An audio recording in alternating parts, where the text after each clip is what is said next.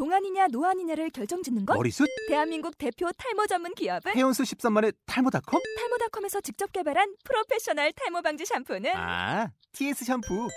늘어진 두피 모공을 꽉! 단 한 올의 모발까지 꽉! 사용할수록 풍성해지는 나의 모발. 이제 탈모 고민 끝! TS 샴푸. 아웃도어 RV 레저 캠핑에 가장 유명한 쿨러 브랜드는 콜맨? 에이 아니야 도메틱이지 전 세계 캠핑카 냉장고도 전부 도메틱이라고 꽁꽁 얼린 생수통을 넣고 다녀야 하는 아이스박스 시대는 갔다. 전기나 차량용 배터리를 연결하면 스스로 냉각, 영하 22도까지 냉동이 가능한 냉동 쿨러도 오직 도메틱. 도메틱 쿨러로 무더운 캠핑장에서 더욱 시원한 맥주 맛을 느껴보세요 지금 바로 네이버에 도메틱 쿨러를 검색해 보세요. 아 긴장돼. 긴장, 긴장을 하시면 어떻게 진행자 긴장을 늘 긴장해. 항상 첫 멘트는 긴장. 맨날 긴장이 돼요. 음 뭐라고 시작해야 돼? 저는 뭐라고 시작했지? 그 아, 같이 그 멘트 맞다. 하나 네. 맞추세요. 저기 딱 같이 인사를 한번 하고 그다음 내 멘트를 좀 치고 저기 하면 되겠다. 근데 내가 그럼 틀리면 안 되겠네.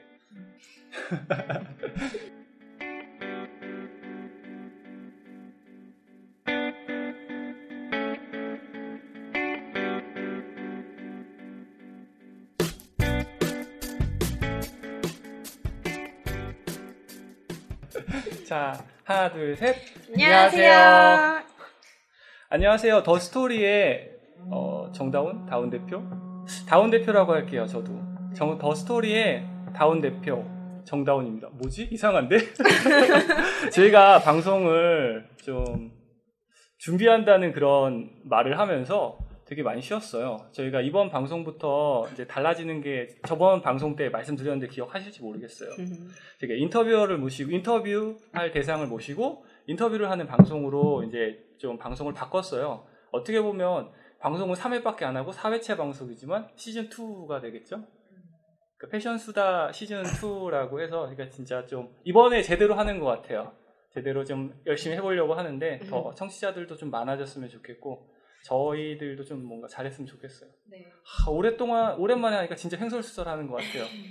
그 이데가서 대표님은 뭐 잘 지내셨어요? 어땠어요? 아, 네. 저번 주에 저도 이제 새로운 브랜드 런칭권 때문에 좀 많이 어 그냥 뭐 그냥 뭐 어떻게 공부를 했어요. 공부를 하고 있었습니다. 음, 음. 그리고 하나 양은 네, 저는 저번 주에 이제 8월부터 열심히 일하기 위해서 휴가를 다녀왔어요. 어. 드디어. 네. 언제 저는 여기저기 다녀왔는데 다 막 당일로 살짝 살짝 다녀왔는데 뭔가 계곡에서 물놀이를 제대로 하고 어. 와가지고 음, 피부가 좋아졌네. 어, 많이 타지 않았나요? 근데 피부가 좋아진 느낌. 정말요? 저한테는 집에서 역시 논다고 막 얘기하는 것 같았는데 여기저기 되게 많이 갔다 왔구나. 나름 챙겨서 다녀왔죠. 금 같은 음. 휴가인데.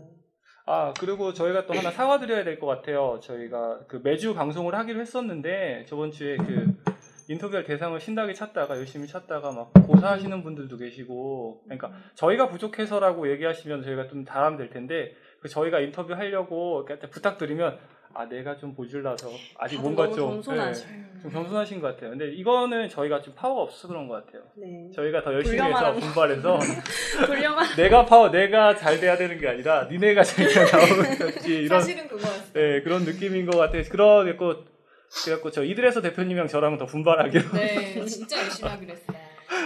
지금 어떻게 보면 힘을 받았어요. 네. 그래서 이제 좀 이제 펑크 안 내고 네, 약속된 시간에 꾸준히 할 수 있도록 노력할게요. 네, 음. 열심히 하겠습니다. 방송 쉬었던지 그런지 저희가 할 말이 별로 없는 것 같네요. 지금은 이번부터 그러면 저희가 본 방송 한번 해볼게요. 저희도 아, 진짜 그 방송 시작하기 전부터 되게 긴장됐어요. 네, 맞아요. 저희가 어렵게 오늘 게스트를 모셨죠? 네, 그 게스트 모시기 정말 어려웠었는데 우선 그 게스트 섭외해주신 리드레스 대표님한테 박수 한번. 아, 감사합니다. 감사합니다. 저도 그 딱 섭외할 때 그 나오신다고 하셨을 때 저도 한 번밖에 안 뵈서 딱 음, 되게 많은 일을 하시는 것 같고 어떤 일을 하시는지 딱 아 이게 딱 저희 같은 뭐 디자이너면 딱 디자이너라든가 뭔가 딱 그런 게 좀 묘했어요. 그리고 되게 뭔가 좀 대단하고 저번에 강의를 해주셨는데 브랜딩에 대해서 아 되게 되게 많은 걸 아시고 와 그러고 와 그랬는데 실제로 정확히 뭘 하나지 뭘 하- 아우 말이 꼬여 정확히 뭘 하시는지는 정확히 몰라서 오늘 딱 얘기를 들으면서 저랑 같이 좀 알아가시면 될 것 같아요. 저도 잘 모르시고 네. 청취자분들도 잘 모르시니까 그러니까 뭐라고 소개시켜 드려야 되네요. 네. 이자령 대표님을 저희가 모셨습니다. 네. 와. 네, 반갑습니다. 네. 예, 덜 겸손하고 어, 있는 감사합니다. 이재명이라. 농담이고요. 저는 브랜드 컨설팅을 하고 있는 음, 어, 브랜드밸류라는 업체 지금 현재 대표를 맡고 있고요. 어, 원래는 패션 쪽 일을 쭉 하다가 어, 이제 전직을 한 거죠. 어떻게 보면 이제 패션 일을 하다 보니까 좀 포괄적으로 브랜드에 대한 어떤 그런 궁금증들, 음. 좀 더 공부하고 싶다는 욕심 그런 것 때문에 이제 시도를 하게 됐는데 실제로 패션할 때도 기획 쪽에서 기획 파트에서 일을 오래 했기 때문에 좀 기획이나 뭐 전략 기획 쪽 아니면 뭐 브레인스토밍이나 아니면 뭐 아이디어를 만 아이디어를 만들어내고 그런 것들에 대해 궁금하더라고요. 그래서 실제로 브랜드를 론칭하기까지의 과정들을 실제로 어떤 브랜드에 필요한 솔루션 같은 걸 뭐 제공하는 업이라고 생각하시면 될 것 같아요. 음, 그러니까 음. 디자이너들한테는 그쪽 네. 부분이 상당히 어려운 부분이잖아요. 하나님 그렇죠. 그렇죠. 굉장히 지금 제가 고전하고 있는 네. 부분의 전문가분이 와 계시네요. 네. 돈만 주면 달려갑니다. 역시 프로의 정신이라. 프로 정신. 네. 프로는 cash입니다. 네. 네. 입금을 받아야 이런. 네. 개런티가 곧 능력치기 때문에 그렇죠. 음, 반갑습니다. 그러면- 반갑습니다. 정말 반갑습니다.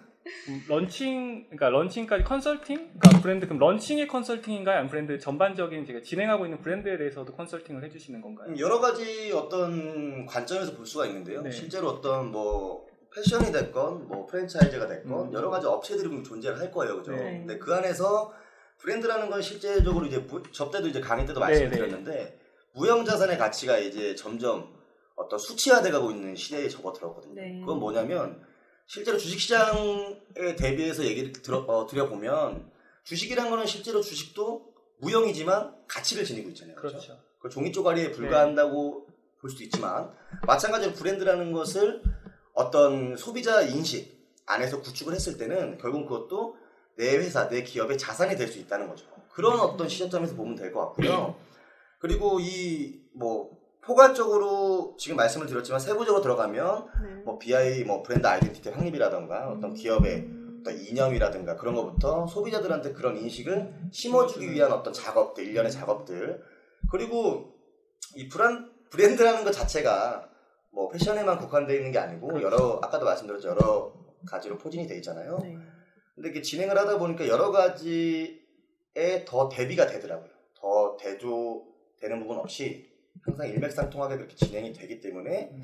좀더 이렇게 컨설팅업이라고 하면 좀 그렇고 음. 어, 그런 솔루션을 제공하는 것들 아, 그런 어떤 일련의 아, 뭐라고 설명을 드려야 될까요? 저도 어, 굉장히 네, 포괄적인 너무 포괄적인 포괄적이기 범위가. 때문에 실제로 음. 국내에는 이런 브랜드 컨설팅을 하는 업체가 네. 그리 많지 않아요. 음. 그리 많지 않고 교육만 전문적으로 하는 업체들은 많이 있는데 음. 실제로 세계적으로 좀 유명한 브랜드는 뭐 인터 브랜드라든가 뭐 이런 컨설팅 업체 중에 그다음에 우리나라에는 뭐 브랜딩 컴퍼니라든가 슈퍼 브랜드 이 정도가 아마 좀 많이 알려져 있는 것 같아요. 그래서 저희는 이제 후발주자로서 음. 좀더 어, 체계화되고 좀 그런 솔루션을 제공하려고 노력을 하고 있습니다. 그리고 뭐 브랜드를 론칭했을 때 론칭하고 끝나는 게 아니라 그 브랜드를 같이 운용해주는 역할도 하고 있어요.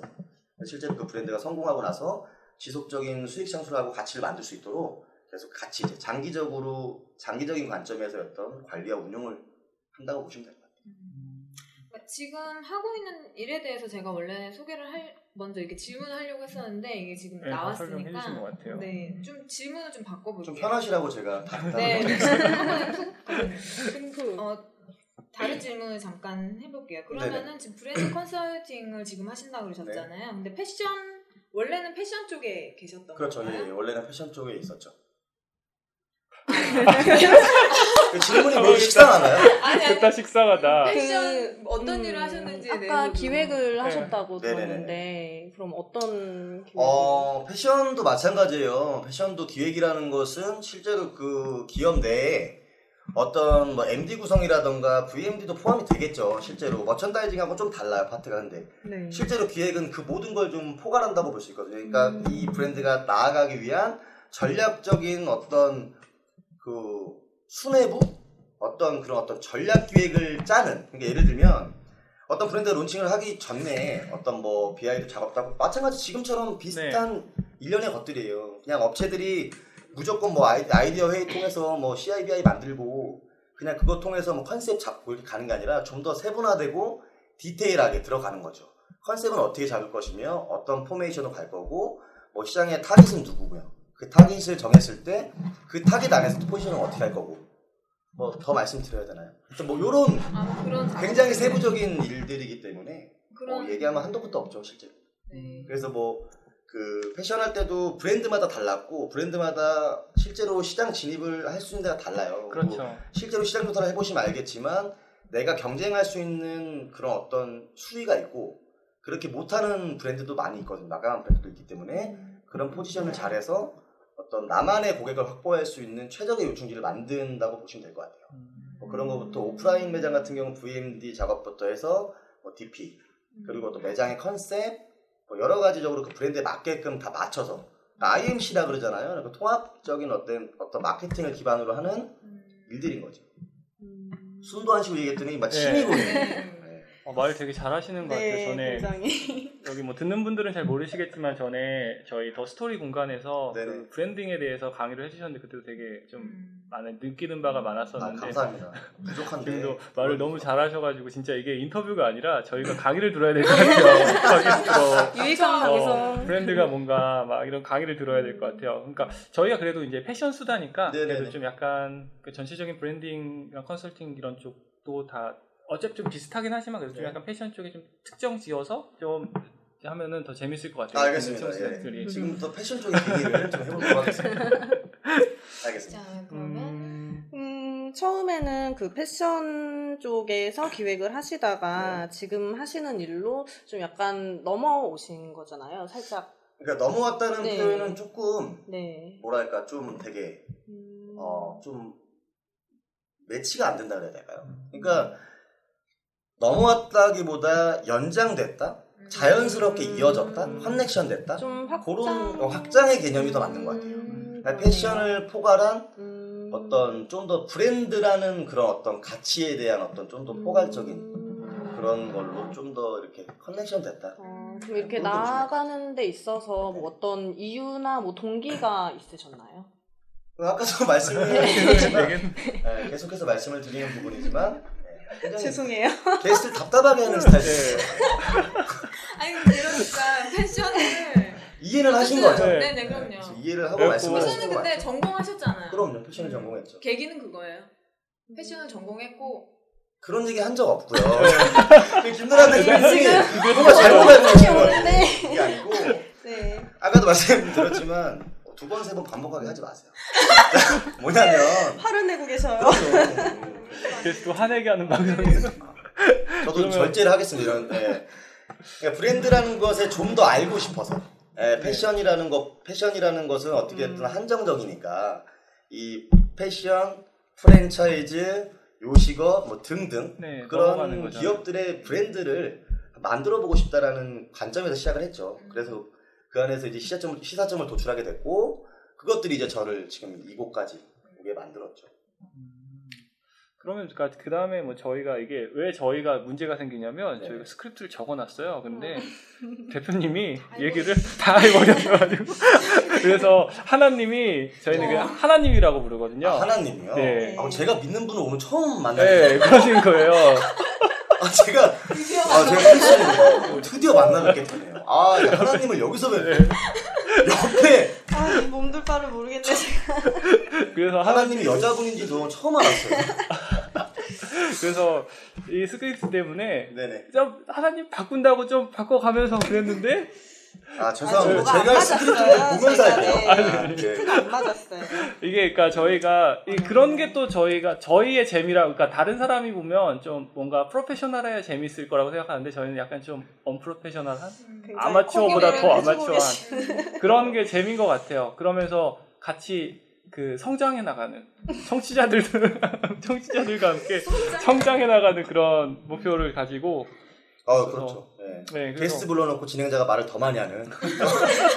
그런 굉장히 어떤 언프로페셔널한 방송인 것 같아요. 아, 굉장히 재밌습니다 오늘. 아, 아주 유쾌하네요. 맞아. 그래서 이제 저희가 이제 그 다음 물어봐야 될게 네.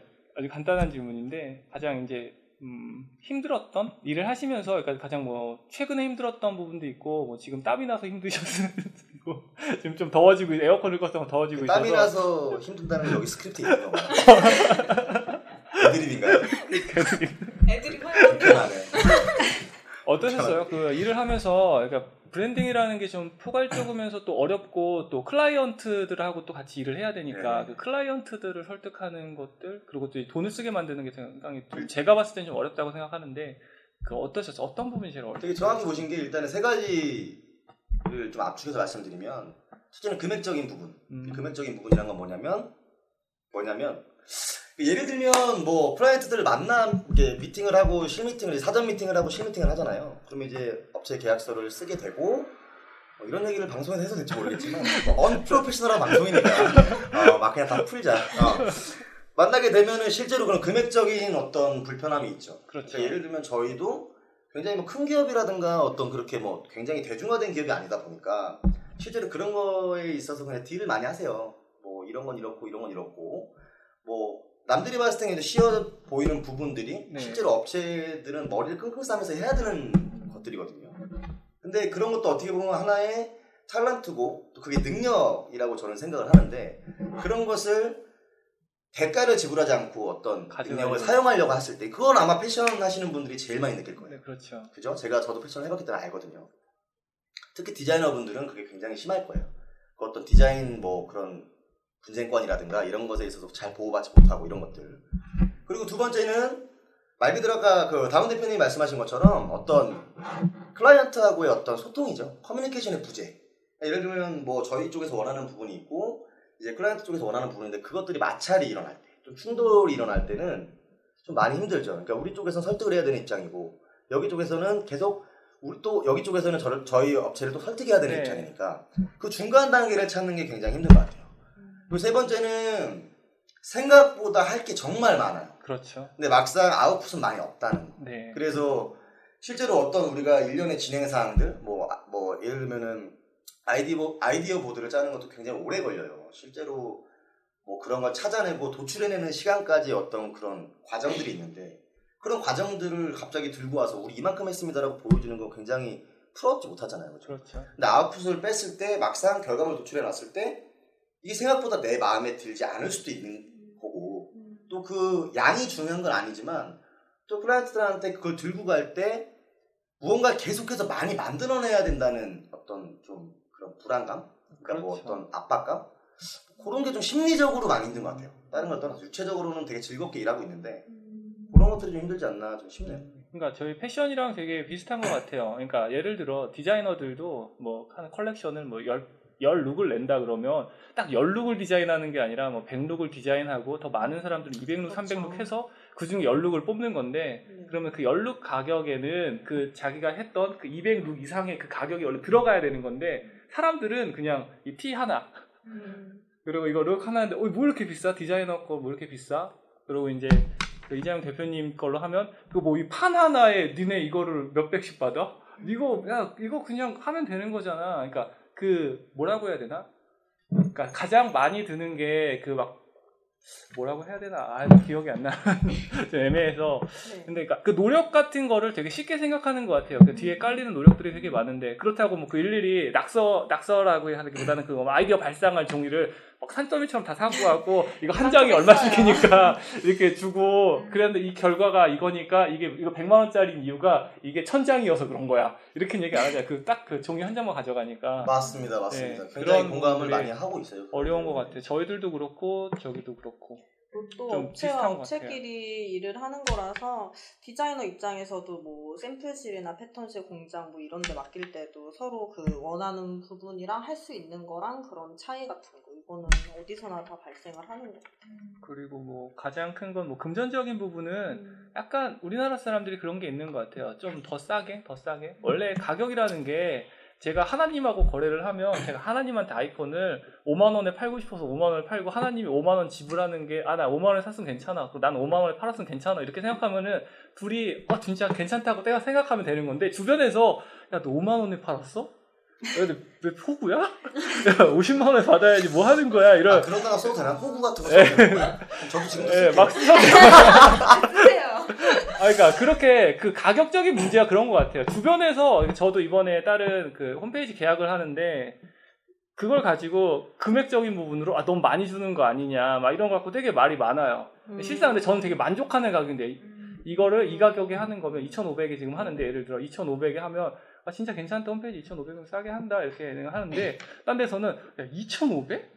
야, 나 저번에 할 때 500 줬어 뭐 이러면서 자기가 분명히 다른데 그런 것들이 있는 것 같아요. 실제로 우리나라 사람들의 이렇게 정서를 쭉 훑어보면 그런 게 되게 많아요. 그러니까 뭐냐면 근데 그것도 문제가 있는 것 같아요. 예를 들면 어떤 정부의 어떤 그런 방침이라고 해야 될까? 네. 그런 것들이 체계적으로 안 나와 있기 때문에 이게 실제적으로 우리나라 디자이너들이나 패션 쪽으로 좀 포커스를 둬서 얘기를 해보자면 그러니까 이 디자인 산업을 하는 모든 계열의 사람들이 그런 지적재산권에 대해서 분쟁이 제일 많잖아요.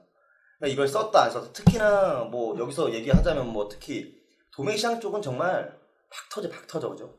오늘 내가 한 진짜 막 땀을 흘려갖고 막 진짜 머리 쪼아내갖고 디자인 딱 했는데 다음날 똑같은 게 맞은편에 있는 그런 현실이잖아 사실. 그렇죠. 그래서 저는 되게 안타까운 게 뭐냐면 패션이 이제 디자인 어떤 디자인의 아티컬한 그런 느낌이 많이 배제가 되고 너무 산업화되는 것은 아닌가. 음. 예전에 저희가 이제 어떤 대표님들하고 모여서 회의를 하고 있는데 그런 주제로 얘기가 나왔어요. 실제로 패션이라는 것이 이제는 디자이너도 점점 없어지는 추세가 돼가고 있는 것은 아니냐.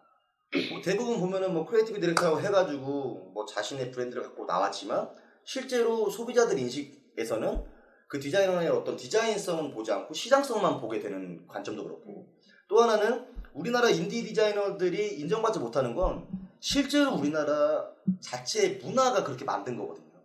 외국 문화 같은 경우에 특히나 디자인 스쿨이라든가 뭐 우리나라도 뭐 사디라든지 뭐 여러 가지 뭐 어, 에스모드라든가 많이 있지만 실제적으로 그런 것들이 제대로 된 문제점을 도출하지 않고 뭐 무작정적으로 모집해서 배출해내고 그러면 그 사람들은 실제로 시장에 나가서 아무것도 모 백지 상태에서 시작을 해야 되는 거거든요.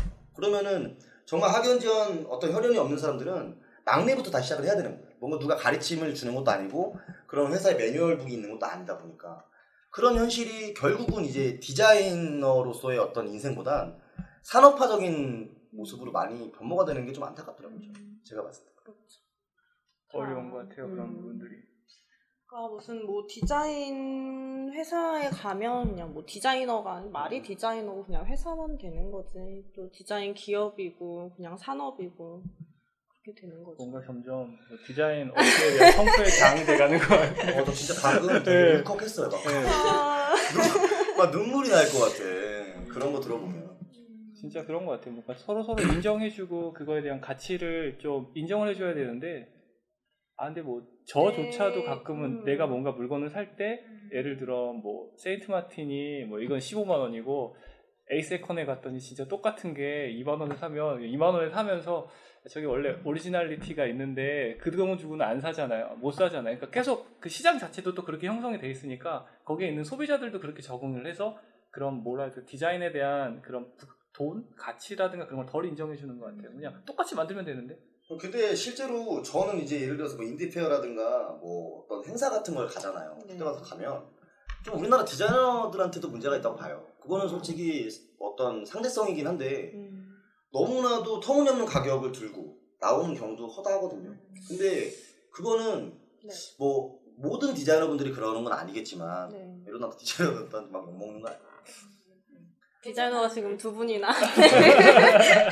아 저는 소신껏 제 얘기 하겠습니다. 네네. 자, 그래서 실제로 가보면 너무나 터무니없는 가격들을 제시하는 경우도 음. 번번치 않게 어, 변변치 않게 보여요. 그러다 보면 실제로 우리나라 바이어들이나 이제 그 회사의 어떤 편집 편집샵 오너들이 네. 왔을 때 좀 의아해 한다는 거죠. 근데 뭐 인정은 해주지만 뭐 신진 디자이- 디자이너에 대한 그 사람들은 나름의 가치를 인정하려고 노력을 하는 편이에요. 근데 그것들을 디자이너들도 좀 뭐 반항심일 수도 있겠지만 너무나 자기 디자인이나 그런 어떤 어, 스펙에 대해서 너무 확신을 갖고 있다고 해야 될까? 음. 그런 것들이 조금 비춰질 때좀 음. 갭이 생기는 것 같아. 그래서 음. 네, 그래서 그렇죠. 좀 갭이 생기는 것도 있지 않나 싶은 좀 생각을 해요. 저는. 네, 그러니까 저는 또 약간 디자이너 쪽 입장에서 얘기를 좀 해주고 싶은데 저 부분 같은 경우에는 그 시장이 어느 정도 일본 일본 정도만큼이라도 일본은 좀 되게 많이 잘 형성돼 있지만 인디 브랜드 시장이 형성돼 있고 어느 정도 수요가 있으면 가격이 충분히 낮아질 수 있는데 수요가 너무 없다 보니까 비싸게 받아야 될 수밖에 없는 경우도 있어요. 내가 그 옷을 만드는데 실제 그 정도 이상의 돈이 든다랄까? 그러니까 내가 단순히 원가가 아니라 내가 수익을 내고 그 다음 시즌을 또 준비를 하려면 저 코트를 100만 원에 팔아야 되는 거예요. 말도 안 돼. 사람 입장에서 말도 안 되고 원가로 봤을 때는 한 2, 30만 2, 30만 원 주는 것도 대단히 많이 주는 거라고 그게 바로. 산업화로 변해간다는 거예요. 왜 가격적인 아티스트들이 왜 아티스트고 왜 디자이너가 디자이너겠어요. 근데 뭐 우리나라 어떤 아까 마- 문화에 대해서 말씀드렸지만 그렇게 보는 시선이 있을 수도 있겠지만 어쨌든 이 사람들이 그러니까 저는 아까도 말했지만 디자이너 분들은 너무 디자인 디자인 계속 그러니까 제가 이제 하는 일들이 그런 네. 쪽 일들이잖아요. 브랜드를 네. 만들어내는 것들. 음. 그런 사람들하고 싸워야 되는 거죠. 어떻게 그 클라이언트들하고 그렇죠. 그러니까 그러다 보니까 예를 들면 예술가들은 예술가들만의 고집이 있는 거, 아집이 있는 건데 좋다고 보고 네. 있거든요. 네. 근데 사전에 제가 말씀드리고 싶은 건 무턱대고 컨셉만 잡아놓고 그냥 내가 내 옷 만들면 이뻐 내건 최고야라는 관점에서만 가지 말자는 거죠. 그렇죠. 내가 정말로 시장에 내놨을 때 내 작품, 내 옷들은 인정을 받을 수 있을 만큼 내가 준비했어. 너네들이 생각할 수 있, 너네들이 생각할 때 어떨지 모르겠지만 나는 이만한 공을 들였고 내가 이만큼 정말 브레인스토밍을 통해서 내가 아이디어를 도출했고 이러한 일련의 작업들을 통해서 이런 옷들이 나온 거야. 라고 말할 수 있는 디자이너가 몇이나 되겠냐는 거죠. 좀 그런 거에 대해서는 좀 약간 시사점이 있지 않나 싶다, 싶, 어, 싶은 거죠. 이러다 보니까 디자이너 분들을 뭔가 네. 어, 막 얘기를 막 이렇게 하고 싶은데 어쨌든 뭐 인정합니다 그런 부분 우리 지금 좀 너무 산업화가 일단 디자이너 우리나라 디자이너들은 그런 이제 디자인에 대해서 많이 존중받고 있는 그런 건 아니니까 실제로 그리고 상업성을 안 띄면 안 팔리면 디자이너도 없는 거거든요. 그럼요. 그러다 보니까 좀 그런 부분은 좀 인정하고 가야 되는 것 같기도 해요. 그래서 뭐 딱히 뭐 드릴 말씀은 없네요. 그래서 이제 저희. 업체가 존재하는 거기 때문에 뭐 홍보를 하는 건 아니고 그러니까 네. 디자이너들한테 되게 필요한 부분이잖아요. 네. 그러니까 원래 실상 디자이너들은 음. 이 옷만 잘 내놓으면 파는 줄 비롯해서. 주변에 보면 지금 거의 대부분의 인디 그런 디자이너들은 이런 뭐 기획이나 branding이나 뭐 마케팅 이런 거 기껏 해봤자 브랜딩, 뭐 브랜드의 컨셉 이 정도만 처음에 가지고 가지 옷 만드는 일 말고 다른 거에는 약간 저만 그런 줄 알았는데 보니까 다 똑같더라고요. 네, 다 그래요. 되게 음. 재밌는 게, 그러니까 그러면서 실상 그러니까 디자이너로서의 역량은 부족하지만 음. 뭔가 마케팅이라든가 이런 것들이 음. 잘 맞아 떨어져서 장사를 잘하는 네. 사람들 보고 디자이너들은 욕을 해요. 아, 저기 장사꾼 새 장사꾼이지. 아, 그러니까 장사꾼이지. 제 옷이 내 옷보다 훨씬 떨어지는데 사람들은 왜 저 옷을 사는지 모르겠다고. 내 옷이 나는 훨씬 더 뭔가 신경을 쓰고 옷도 뭐 단가도 원단도 더 좋은 거 쓰고 뭐 패턴도 좋고 뭐 이러는데 약간 그런 것들도 있는 것 같아요. 그러니까 그런 혼자 만족하고 혼자 만드는 브랜드의 디자이너는 되지 음. 말아야 할 것 같아요. 그거는 오래 살아남을 수가 없어요. 네. 음, 그래서 이재영 대표님 같은 분들이 필요해서 그러니까 그런 브랜딩이라니까 그런 게 훨씬 더 중요한 부분인데 어떻게 보면 옷을 만드는 것도 물론 중요하지만 그런 그러니까 옷을 만드는 거는 정말로 제가 봤을 때 80%라고 치면 어, 이런 어떤 사전 작업이 전 20%라고 생각을 해요. 아, 한 15%? 그리고 자기 역량이 한 5% 정도라고 생각을 하는데 그 이유는 디자이너가 만든 옷들은 정말로 극히 디자인적인 요소가 없더라도 디자이너가 만든 감성을 보여줘야 되잖아요. 네. 근데 그런 것들이 80% 이상 들어가야 되는 이유는 그만큼 에너지 쏟아야 되는 게 맞죠. 근데 저희 같은 사람들이 15%라고 말씀드리는 이유는 15%라고 얘기했지만 그 15%가 굉장히 중요한 15%예요. 그렇죠. 뭔 얘기인지 음. 예, 저는 제가 말씀드리고 그런 것들이거든요. 어쨌든 시장에 나가서 100% 완벽한 옷을 출시를 해야지 내 옷을 출시하는데 80% 70%밖에 충족을 못하는 옷을 내면 소비자들은 외면하게 돼 있거든요. 자연스럽게. 그러니까 그런 것 같아요. 그러니까 자동차로 치면 바퀴 같은 그런 것 같아요. 바퀴가 그렇죠. 별로 중요하진 않은데 엔진이 예, 막 페라리인데 바퀴가 예, 없어. 막 바퀴가 안 없으면 안 가잖아요. 바퀴가 있어야 가는데 실상 또 거기서 퍼센트로 치자면 좀 모호하지만 되게 중요한 그렇죠. 알려주고 전달해주는 저는 요즘에 다른 브랜드 디자이너랑 뭐 만나서 얘기하고 이러면 마케팅 같은 거에 대해서 얘기를 하다 보면 옷 만드는 거는 이제 다 디자이너니까 옷 만드는 거 그냥 좀 나오는 거 알잖아요. 아, 그러니까 그런 전체 뭐 브랜드 운영이나 이런 거에서 치면 옷 만드는 거는 진짜 저희끼리는 그냥 한 10% 정도라고 생각했거든요. 그렇죠. 그러니까 음. 만드는 과 그건 이제 과정을 말씀을 음. 하시는 건데 네, 옷 만드는. 거야 뭐 만들면 만드는 거고 예쁘게는 어떤 디자이너들이나 다 예쁘게 만들 수 있잖아요. 근데 그 나머지 진짜 브랜딩, 기획, 뭐 마케팅 그렇죠. 그런 부분이 진짜 중요한데 많은 디자이너들이 그거를 잘 모르고 있다는 음, 현실이죠. 네. 실제로 내가 옷을 만들어서 음. 시장에 나오면 잘 팔리겠지. 내가 보고 만족도가 이건 뭐 엄청난 거거든. 하, 맨날 보면서 내 옷밖에 생각이 안 나는 거야. 어떻게 팔지 생각도 안 해. 이미 뭐 마- 나오면은 그것만 끄라고 내 새끼 나온 것처럼 진짜 너무 좋아하는 거죠. 되게 대표님 말 들으면서 저는 이렇지 않아서 다행인 것 같다고 스스로를 좀 보이네요. 있는 중인가요? 네? 아니요, 스스로. 저는 그런 단계, 지금 너무 막 장사를 해야 되는데, 뭔가, 이제 뭐 기획, 마케팅 이런 거를, 그러니까 첫 시즌을 하고 나서, 그러니까 판매는 제대로 안 했거든요. 근데 이러고 이제 제대로 launching을 이제 물량 만들어서 유통을 시키려고 하는데, 그 전에 지금 마케팅이나 브랜딩 이런 거에 대해서 생각을 많이 하고 있어요. 그러니까- 전에는 몰랐던 것들인데, 브랜드라는 것을 간략하게 요약을 해보면요. 간단합니다, 되게. 연상작용을 일으켜요. 네. 그래서 인지를 시킵니다. 음. 그래서 loyalty를 발생시키는 게 브랜드예요. 음. 정의를 하면 뭐냐면 소비자들이 뭔가 딱 집었을 때 어, 연상을 하겠죠. 예를 들어서 뭐 다운 대표님 브랜드 뭐 이드레스로 뭐 예를 들면 이드레스 딱 집었을 때 이드레서의 감성이 쫙 들어와야 돼요. 이 옷을 잡았을 때. 음. 아 여기 뭔가 뭔가 French chic적인 느낌이지만 뭔가 팝시하고 좀 세련됐다. 이렇게 디테일까지 안 가더라도 어 이거 뭔가 팝시한데? 뭔가 발랄한데? 그런 어떤 일련의 연상적이 나는 거예요. 어, 뭔가 보면은 뭔가 어 뭔가 약간 뭐 색감도 좀 떠오르고 봤을 때 뭐 전체적인 색감이 있을 거 아니에요. 그런 거 떠오르고 이 기업의 옷을 만, 이 디자이너 옷을 만졌을 때 뭔가 연상작용이 나와야 되는 거야.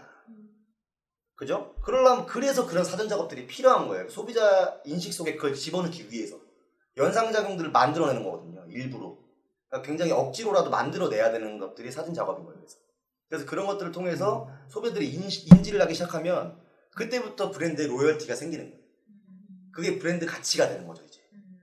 그래서 그것들이 내가 소비자한테 팔지 않아도 소비자들이 찾아와서 사게끔 만드는 게 결국 브랜딩인데 디자이너분들한테 좀 아쉬운 게 그런 부분들인 거죠.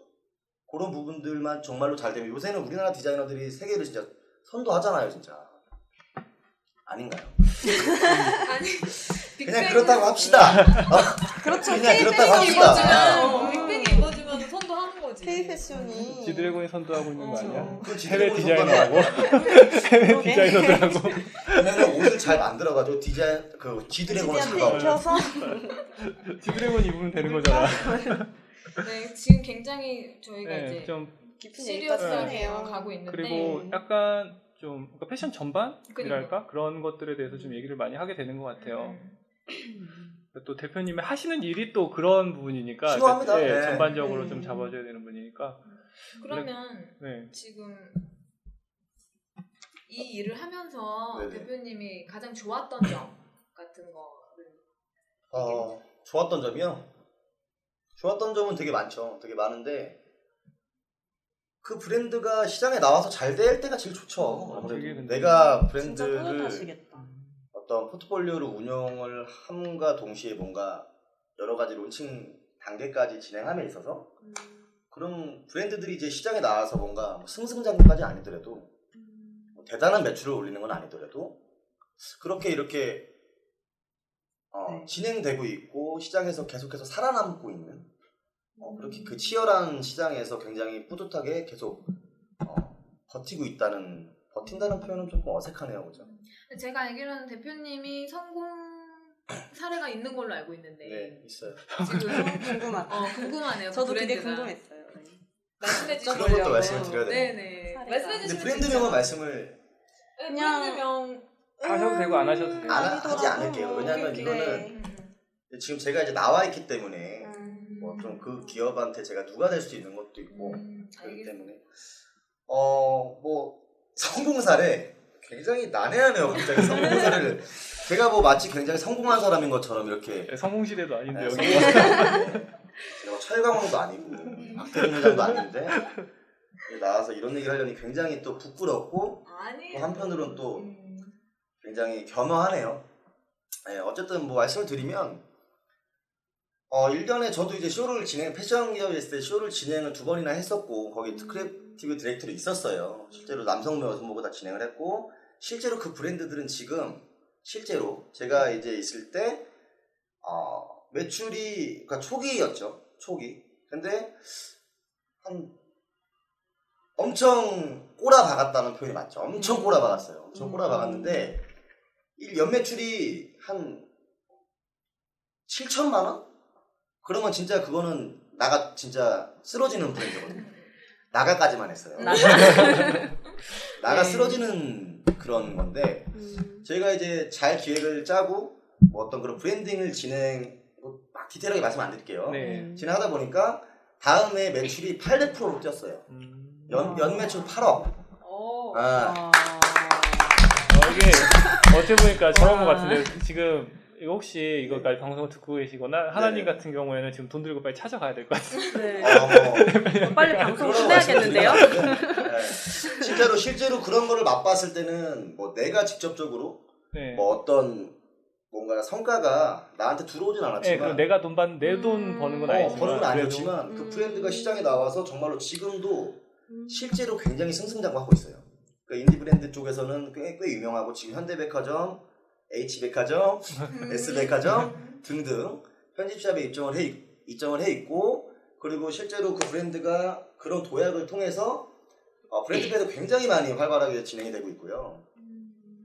여러 가지로 뭐 실제로는 거기 있는 이제 대표님 실제 뭐 운영하는 대표님이 결단력이 있었고 어떤 자본력이 좀 있으셨기 때문에 가능했다고도 뭐 생각을 못 할 수는 없어요. 아, 그게 엔진이죠. 그러니까 엔진이죠. 그러니까 연료죠 연료. 네. 어, 휘발유가 고급이다 보니까 네. 차가 잘 가더라고요. 조금만 이렇게 밀어줘도 네, 고급 휘발유다 보니까 쌩쌩하게 가요. 음. 네, 뭐 그렇게 표현하자면 어, 그런 건데 뭐 그런 것도 있었고 이제 동대문에 처음에 입점했던 기업 네. 같은 경우 그 기업도 처음에는 오프라인 매장 하나로 시작해서 이제 제가 이제 브랜딩을 전개하면서 이제 유통 채널을 잘 선점을 했죠. 그러다 보니까 이제 뭐 원래 명동에서 계속 돈을 까먹는 상황이었거든요. 음. 그래서 그거를 매장을 축소시키면서 두 타로 옮겨왔어요. 아 D D 음. 프라자야? 어, 네. 방송을 해본 적이 없다 보니까 참 음. 아니 굉장히 괜찮아요. 저희는 전혀 상관없는 거라서. 그래서 그쪽에 이제 제가 이제 입점처를 돌리고 그 입점처를 그러니까 축소 그러니까 네. 자산을 축소시킨 거죠. 아예 그 음. 브랜딩 브랜드를 축소를 시키고 음. 라인을 좀 약간 단순하게 음. 획일화 시켜서 거기다 이제 그 renewal을 하고 한 6개월 만에 매출이 좀 많이 나왔어요. 다행히도 잘 자리 잡아서 그래서 그 자본으로 이제 어 그 롯데 피트인 쪽에 입점을 시켰고 이제 오픈 시기에 맞춰서 입점을 시켰고 입점한 게 대박까지는 아닌데 약간 소에서 중박을 친 거예요. 음. 그래서 아 이거 외국인 수요가 많다 이태원으로 뜨자. 음. 그래서 이태원으로 넘어갔는데 거기서 들어가 친 거죠. 그래서 유통 채널 선점만을 가지고 어떤 그런 컨트롤. 그러니까 이미 branding은 진행이 돼 있던 상태였기 때문에 굉장히 시기와 타이밍 그리고 입점처가 되게 중요한 시기였어요. 근데 이제 그런 거에 대해서 고민을 많이 하고 계시더라고요. 그래서 음. 그런 것들을 통해서 아 이렇게 브랜드가 어떤 내, 내 손을 탔다고 할 수는 없지만 그때 당시에 지금은 내 손을 타는 브랜드들이 많이 있지만 어쨌든 내가 이런 쪽에 기여를 하다 보니까 아 이거 굉장히 뿌듯한 거구나 이게 정말 즐거움 나한테 즐거움이구나 내가 옷을 만들고 이런 것보다 오히려 더 어떤 뭔가 전략을 세웠는데 그것들이 맞아 떨어질 때 야 이거 희열이 있구나 그런 생각을 하게 된 거예요 그러다 보니까 이제 뭐 하나만 더 말씀을 이렇게 드리면 네. 굉장히 뭐 제자랑하는 것 같았고 이런 거 진짜 아니 업체 대표로서 그렇죠, 당연히 말씀을. 드리자면 이제 프랜차이즈 업체가 하나 있었어요. 요식업 하시던 네. 분들이었고 트럭에서 시작했던 이제 떡볶이 집인데 예, 제 이제 그때는 이제 그 맨 맨먼스로 저 혼자 들어갔죠. 그래서 아마 그게 제가 나와서 처음 했던 일일 거야. 이제 어떻게 하든 최근이죠? 최근은 아니죠. 좀 됐죠. 음.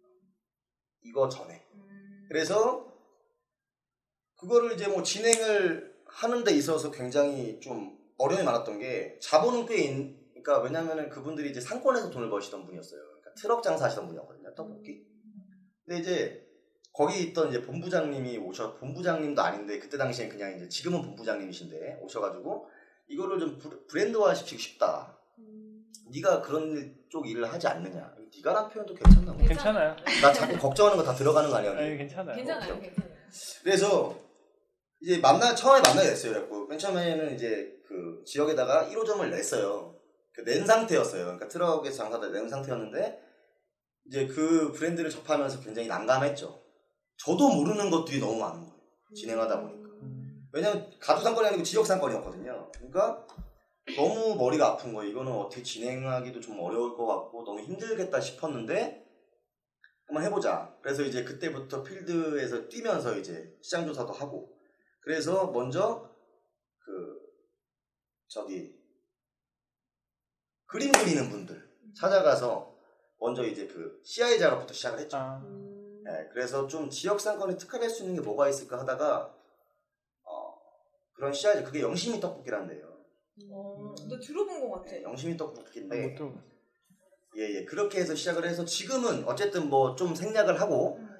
지금은 한 20, 한 4, 5점까지 늘어났어요. 와. 그래서 그때 느꼈던 게 아, branding이라는 게 참으로 중요한 거구나. 물론 운일 수도 있어요. 어떻게 보면은 운칠기삼이라는 게 진짜 맞는 얘기인 게 아닐 수도 있지만 길 수도 있는 확률이라는 게 있거든요. 내가 아 이거 안 될 것 같은데 하고 저력이 없으면 정말 그건 진짜 안 돼요. 근데 내가 될 거야라고 무조건 저력 있게 밀어붙이면 반 이상은 올라가더라고요. 결국은. 그러다 보니까 좀 그런 거에 있어서 굉장히 성공 사례라기보단 좀 제가 이 업을 하면서 되게 즐거웠던 힘들면서도 굉장히 즐거웠던 것 같아요. 네. 그러니까 진짜 원래 제가 아까 막 옆에서 같이 성공하는 걸 지켜보면서 막 딱 그, 그런 게 즐거움이다 얘기할 때 제가 네. 아, 너무 상투적이신 거 아니에요? 이렇게 얘기를 하려고 했는데 지금 말씀 진심이 네. 말씀하시는 걸 막 들어보면서 네. 아그 얘기를 안 했어야 되는 말 하는 게 맞는구나 이러니까 브랜드는 살아야 네. 그래갖고. 처음엔 저는 그 아까 그 떡볶이 얘기를 해주셨는데 저는 전 조폭 떡볶이인 줄 알았어요. 그래갖고 저도 아, 음, 음, 야, 가두점에서 시작해서 근데 체인이 별로 안 늘어났는데 걔네는 음. 떡볶이는 아니고요. 경기도 쪽에 있어요. 아. 그래서 뭐 여러 가지 시사점으로 볼 수 있다는 점에서 재밌어요, 일은. 음. 네, 머리는 많이 아프지만 제가 사실 머리가 되게 안 좋아요. 그러다 보니까 재밌는 것 같아요. 음. 그러니까 예를 들면 의외인데요? 되게 네. 좋으신 것 같은데. 근데 머리가 안 좋은데 영어를 되게 많이 써요. 말할 때. 어, 인트레스팅하죠. 네. 이것들이 일련의 것들이 사실 그리고 1년의 것들이라는 말을 되게 많이 써요. 제가 이제 업체마다 1년 번호를 다 붙여서 그러다 보니까 이제 1년의 것들이 아, 뭐 그렇습니다 하여튼 예. 네네. 그러면 이제 또 다음 질문을 해야죠. 저희 지금 계속 네. 그대로 못 가고 있어요. 이게 그러니까 진행자가 게스트한테 말리는 네. 지금 상황이죠. 저희가 첫 방송이다 보니까 네, 네. 저희가 많이. 어려워하는 것도 있어요. 지금 봐봐요. 막 지금도 막 혼선이 있잖아요. 서로 막, 막 서로 얘기를 하려고. 이런 게 어떻게 보면 저희 패션 수다, 그러니까 수다 떠는 것처럼 그런 재미지 네, 않을까 그냥 싶어요. 자연스럽게 너무 잘하면 이상하잖아요. 음, 그렇죠. 그럼 이렇게 지금 뭐 성공 사례도 들어봤고 그럴 때마다 많이 희열을 느끼신다고 하셨는데 이제 앞으로 최종 목표와 꿈이 있으시다면 이 다음에 더 크면. 음, 어, 뭐 물론 네. 업체 저희가 이제 브랜드 컨설팅이라는 거를 진행을 하면서 가장 큰 목표는 결국은 이제 국가하고 같이 일을 하는 음. 국가 브랜드의 위상을 높이는 게 제가 가장 어, 이, 이 업을 하면서 가장 실현하고 싶은 부분이에요. 그래서 음, 정부의 문제점들, 네. 잘못된 기관의 어떤 그런 것들을 좀 소비자들도 국민들도 잘못 인식하고 있는 거를 바로 잡아줄 수 있는 그게 결국 국가 브랜드 아닙니까? 이재령 대표님은 굉장히 정치적 성향이 강하세요. 아, 그런 건? 여기서 말씀드려요. 정치는 아니야 여기서. 뭘 아신다. 아니 그게 아니라 굉장히 그런 게 갑자기 네. 정치가 왜 들어가는 거예요? 시사점 아니 국가라고 얘기를 하니까 갑자기 떠오른 어. 건데 네. 우리나라 좋은 나라 이래요? 이게 뭡니까? 이런 걸 하면 안 돼요. 어, 이런 걸 나. 하면 분위기가 쌓여지기 때문에 대화를 이어갈 수 없어요. 국가의 뭐 정책 같은 거에 관심이 많으신 것 같아요 듣기로는 그렇죠. 잘못하고 있는 거나 그런 거에 대해서 말씀하시는 거예요. 그러니까 이 업을 하다 보면 굉장히 네. 국가라는 국가라는 표현 안 쓸게요. 좀 북한 같나요? 음, 네. 저희 나라? 정부 저희 나라? 정, 저희 나라? 저희 나라 내 거잖아. 저희 우리나라일 때 저희 아니야. 어쨌든 어, 우리나라의 어떤 그런 기업? 네 제도나 공기업이라고 하죠. 공기업 제도라는 것에 대해서 좀 잠깐 짤막하게 말씀드리면 네. 굉장히 부정부패적인 것도 많고 네. 실제로 예산안 이제 매, 매년 이제 예산, 예산안을 집행하잖아요 네. 연말에 그러면 여야가 또 정치 얘기하니까 자꾸 정치 얘기 나오죠. 이런 성향이 되게 강하세요. 되게 강한 게 자연스럽게 아니라 얘기하는 여야 강한 게. 아니라 게 아니라 음. 아 저는 이 얘기하기 전에 하나 말씀드리고 싶은 게 네. 우리나라 이런 어떤 젊은 어떤 기업인들 청년 기업인들이 정치에 대해서 모르면 절대 사업이 안 된다고 저는 생각을 해요. 음, 왜냐하면 정치를 모르고선 네. 사회를 모르거든요. 그렇죠. 음, 뭐 제가 정치에 관심, 뭐 정치 뭐 이게가 아니고 진짜 정치에는 정치하고 시사하는 관심을 많이 가져야 돼요. 음, 그래서 어떻게 지금 그 지금 국내 패러다임이 흘러가고 있는지 그리고 어떤 트렌드가 지금 뭐 대부분 우리 분야만 아니라 내 분야뿐만이 아니라 여러 분야에서 좀 약간 포괄적으로 봐야 된다 생각해요. 음, 그래 정치를 모르고서는 사회를 모르는 거고 사회를 모르고서 왜냐하면 우리나라 법을 다 누가 개정합니까? 다 국회의원들이 개정하는 거잖아요. 그런 어떤 무슨 법안 통과되는 것도 아무것도 모르면서 뭐 이렇게 이렇게 우리 산업이 잘못됐다라고 말하는 건 조금 어, 좀 잘못됐다기보다 좀 어색하다 이거죠. 음, 그러니까 되게 재밌는 그런 게 있어요. 그러니까 뭐 나랑 전혀 상관없다. 쟤는 뭐 투표 음, 안 하는 음, 사람들한테 네네. 그렇게 얘기하는데 너랑 상관 있는 거다. 그러니까 너네 어디에 집이 너의 집이 지어지고 네가 사업을 한다 그러면 거기에 뭐, 뭐 종이라든가 이런 것들을 많이 상관 있는데 얼마 전에 그러니까 대표적으로 이런 게 있어요. 그러니까 박근혜 대통령이 규제를 많이 푼다고 규제 푼다고 막 이러면서 거기서 많이 바뀌었던 게 우리한테도 어떻게 보면 우리는 아니지만 요식업이나 이런 데 해당 사항 있는 게 네. 1종하고 2종하고 근린이 달라요. 근데 그거를 이제 변경해 주는 거 그것도 규제를 많이 풀어줬어요. 전에는 막 뭐 평수 제한도 있고 한 건물에 2종은 뭐 몇 평 이상 뭐 이런 게 있었는데 그런 것들도 많이 풀리고 막 이런 것들이 있어서 좀 관심을 가져야 될 것 같아요. 네, 그래야 좀 내가 알잖아요. 내가 사업을 할 때. 음. 네, 뭐 최종 목표와 꿈을 물어보셨는데 네. 결국은 정부를 비판하는 듯한 아니죠. 그러니까 정부와 함께 일하고 네. 싶다. 정부와 함께 이거. 일하고 싶다. 아, 네. 결국은 국가 브랜드의 위상을 높이고 그리고 뭐 좀 큰 기업들하고 한번 일을 해보고 싶어요. 음. 큰 기업들 뭐 주요 우리나라 주요 기업들 과연 그 기업들의 뭐 브랜딩이 잘 돼 있지만 또 신규 브랜드를 함께 어, 이렇게 진행할 수 있는 영광이 좀 있다면 좋지 않을까 어, 뭐 네. 그런 어떤 지금 생각을 하고 있습니다. 이게 끝으로 가면 갈수록 그 대표님이 되게 막 그 그런 거 있잖아요. 올바른 사람의 전형 뭐 이런 거 있잖아요. 내가 전혀 아니에요. 전혀 아니에요. 굉장히 술 좋아하고 내가 큰 일을 하고 나라에 뭔가 도움이 힘이 되겠다. 굉장히 사람 냄새 나시는 분이에요. 음. 아, 사람 냄새 안 나는 사람이에요. 저는 제 자체가 휴먼이에요. 네. 진짜 휴먼이에요. 자체가 휴먼이기 때문에 여기 계신 대표님들도 좀 불편해하지 마시고 네, 되게 어, 전에는 좀 음, 좀 되게 친해진 것 같아요. 되게 친하게 방송하면서 지내는 진짜 저는 굉장히 처음에 여기 딱 왔을 때 저희 막 사전에 이제 네. 인터뷰 얘기했잖아요. 근데 김다란 대표님께서 굉장히 뭔가 저를 굉장히 특별하게 딱 모셨다고 생각을 했어요. 너무 좋더라고요. 목욕탕이네. 목욕탕 아줌마들이 앉아서 빨래하면서 옆집네 철수가 뭐했네. 뒷집 영순애가 뭐했네. 이런 분위기라서 더 좋은 것 같아요. 네, 네. 그래서 저희가 편해요. 그래서 수다라고 붙인 거거든요. 그러니까 음. 왜 그러냐면 저희들도 이제 패션 업종에 있긴 하지만 음. 저희들이 뭔가 좀뭐 오랫동안 해서 막 그냥 이 길만 외길 20년 내가 다 한다. 내가 다 한다. 음. 어, 여기 얼마 전에 launching한 브랜드 걔네 그렇게 하면 망해. 뭐 우리가 저 그런 거 평가할 수 있는 그런 사람들은 아니거든요. 그러니까 저희가 그냥 저희 나름대로 그뭐 객관적인 시선이 아니라 저희 주관적인 시선으로 그냥 떠들고 싶어서 음. 저번에 그래서 특히 저번 게 좀 그랬어요. convention이 막 저희끼리 떠들었어요. 우리끼리. 우리끼리 convention을 막 평가했어. 코스윅이 이렇고 막 인디 페어를 평가하고.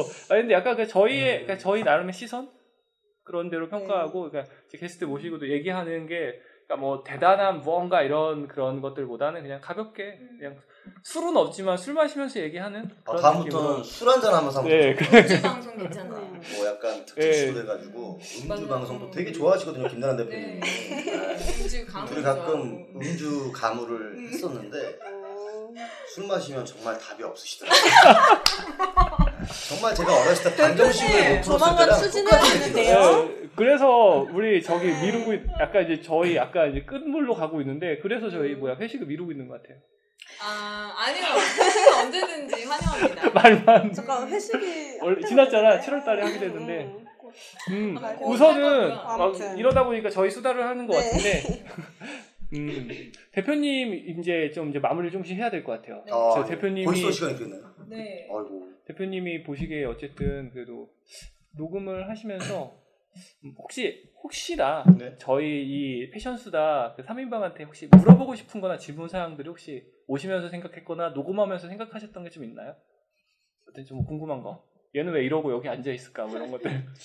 아, 근데 사실 얘네 왜 이러고 앉아 있을까라는 것보다 전나라 대표님이 일전에 네. 이 녹음한 거를 그 카흥행 거기다 올리셨더라고요. 아, 되니까. 간접 광고. 아, 이 정도는. 아니거든요. 해도 돼요. 이제 알아요? 저희는. 카카오 스토리로. 예, 카카오 스토리. 그래서 어 들어봤는데 실제적으로 아무래도 업이 그러다 보니까 아, 자꾸 그러면 안 되는데 뭔가 자꾸 평가를 하게 되는 거야. 어, 누구 진행은 매끄러웠다. 어, 누구 뭐, 게, 뭐 게스트는 없었지만 패널은 되게 좋았다. 어, 스스로가 그런 그러고 얘기가. 있었던 것 같은데.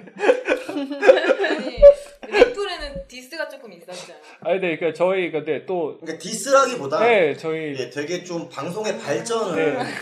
좀. 도모하고 싶다는 어, 그런 마음에 네. 정말로 아무래도 김나라 대표님이라고 또 되게 어떤 뭐랄까 좀 약간 악어 악어새 같은 느낌이랄까 그런 사이다 보니까 어 좀 그렇게 좀 그런 시선에서 보고 싶어서 잘 되고자 하는 마음. 네, 그런, 예, 그런 많이- 생각을 하고 오다 보니까 어, 조금 뭐 발전성 있는 정말 점점 가면 갈수록 되게 발전을 하고 있는 것 같다. 그런 느낌을 받았던 것 같아요. 뭐세 분한테 제가 뭐 딱히 뭐 뭐가 어떻고 이렇게 말씀드린 건 좀 주제넘는 것 같고. 아니 그건 보다 뭐 그냥 궁금하신 사항이나 뭐 이런 게 있었으면 음, 안 궁금해요. 안 궁금해요? 아니 뭘 되게 안 궁금하다. 내가 태어나서 이렇게 안 궁금한 건 처음 봤어.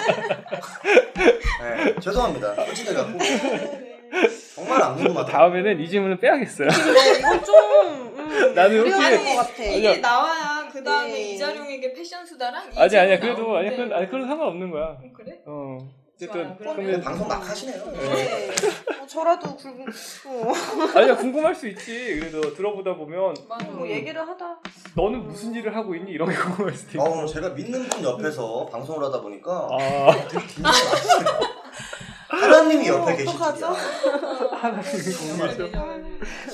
어, 아, 저번에 맞아. 마음이 견고해지고 음. 겨, 아, 예, 경건해지고 음. 그런 것 같습니다. 음, 그럼 대표님 이제 패션스타 오늘 네. 그래도 이제 좀 마무리를 하고 있는데 너무 아쉽습니다. 네, 녹음하면서 어떠셨어요? 지금 뭐 계속 얘기를 해주시긴 했는데 네. 녹음하면서 어떠셨다고 어떠셨어요? 정신 없죠. 예, 정신 없고요.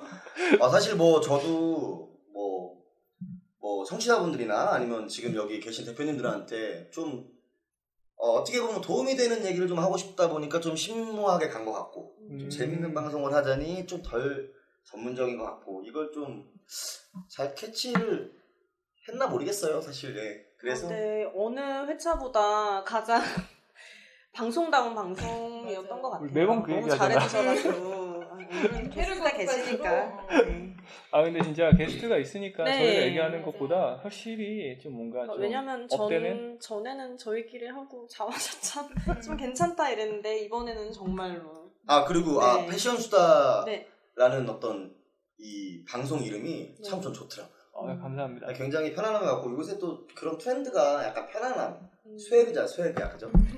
그러다 보니까 뭔가 약간 가벼운 느낌도 들면서 굉장히 그냥 라이트하게 성취할 수 있을 것 같아요. 네, 지금도 영어를 많이 쓰나요?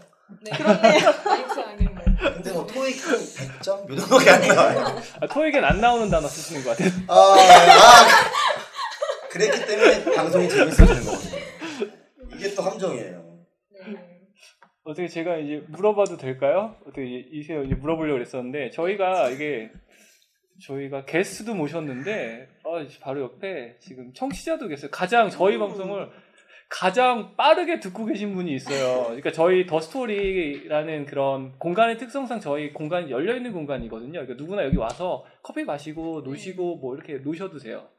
어떻게 우연히 오신 것 같으신데 네, 실제로 우연히 지나가다가 오셨어요. 한 분이. 네. 그래서 저희 이제 방송하는 와. 거를 듣고 계신데 그 어- 한번 물어봐도 네, 될까요? 저 어때 어떠셨는지? 간단하게 한번 해주시고. 아니, 소개는 안 하셔도 아, 될 그래요? 것 같은데 그 저희가 아니 저 소개를 안 한다 그러면 무슨 뭐 제가 나그네도 아니고 상당히 웃겨질 것 같아요. 평이 궁금했었는데 어떠세요? 아까 소개하시고 나서 평 네. 들어보면 좋지 않을까요? 네. 네, 안녕하세요. 네, 이쪽 네, 어, 지나가는 나그네. 네, 나그네가 됐네요. 그 지나가다 어떻게 우연히 들어왔는데 이런 방송을 하고 있어서 네. 아. 이름을 말 아, 네, 지금 혹시 네. 예, 성함이랑 뭐 무슨 일을 하고 계시는지 정도만. 아 저는 뷰티 쪽으로 작게 음. 샵을 운영하고 있고요. 어, 그래요. 네. 어, 어, 그 이름 그 CEO시네요. 그렇죠. 네. CEO면서 직원 음. 저희 다 지원같이 대표 이사 원장님인 거예요. 네. 아, 네. 네네. 대표 이사 원이면서도 장님. 대표 이사 원장님이 아니고. 아, 지나가시는 분인데 어떻게 아셔가지고. 문득 그런 생각이 듭니다. 문득.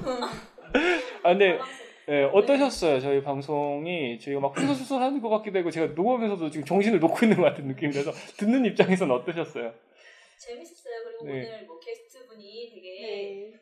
잘 이끌어 나가주신 것 같아요. 방송은 게스트가 있거든. 네, 아, 원래 전투된. 제가 이끌었어야 되는 건데 전도된. 게스트분이 음, 그래서 네. 좀 수월하게 음. 된것 같아서 음. 듣기도 되게 재밌었어요. 음. 네. 유쾌했어요. 네. 더, 그, 너무 덥네요. 저희가 소리 안 들어가게 하려고 지금 에어컨 끄고 있어 네. 지금 네. 다음에 어, 저 이런 수영장이 없네요. 아 근데 제가 아까 말했던 게 좀 맥락이 맞는 것 같아요. 또 목욕탕 수다라 그랬잖아요. 네. 사우나 느낌이 많이 아, 이제 우리 뭐 수업 되고 들고 있어요. 해야겠는데요? 땀이 많이 나요. 네. 정말. 음. 굉장히 잘못된 상황 같아요 지금.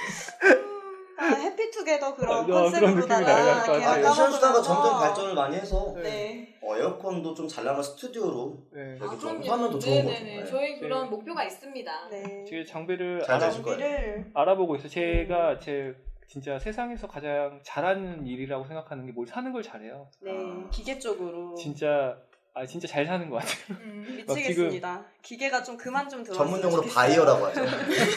아니요. 막 지금 막 새로운 게 하나님 휴가 갔다 오면서도 막 새로운 게 뭔가 막 생겨가지고 하나님이 적응하고 있어요. 음. 이런 나중에 한번 코너를 한번 만들어 보려고요. 그 이번에는 더 스토리 대표 뭘 샀는지. 네. 근데 가장 중요한 게 있어요. 그 이 분을 드- 들으시는 분들이 제가 뭘 살 수 있도록 좀 도와주셔야 돼요. 많이 들어주시고 네. 공색합니다. 되게. 아니, 예. 저희는 궁색한 방송이에요. 구걸하는 아, 방송. 구걸 방송이- 들어주셔야 돼요. 많이 아, 들어주시고 그래서 네. 좀 무릎 꿇고 방송을 하시는 거구나. 아, 되게 겸허하게 방송을 하시네요.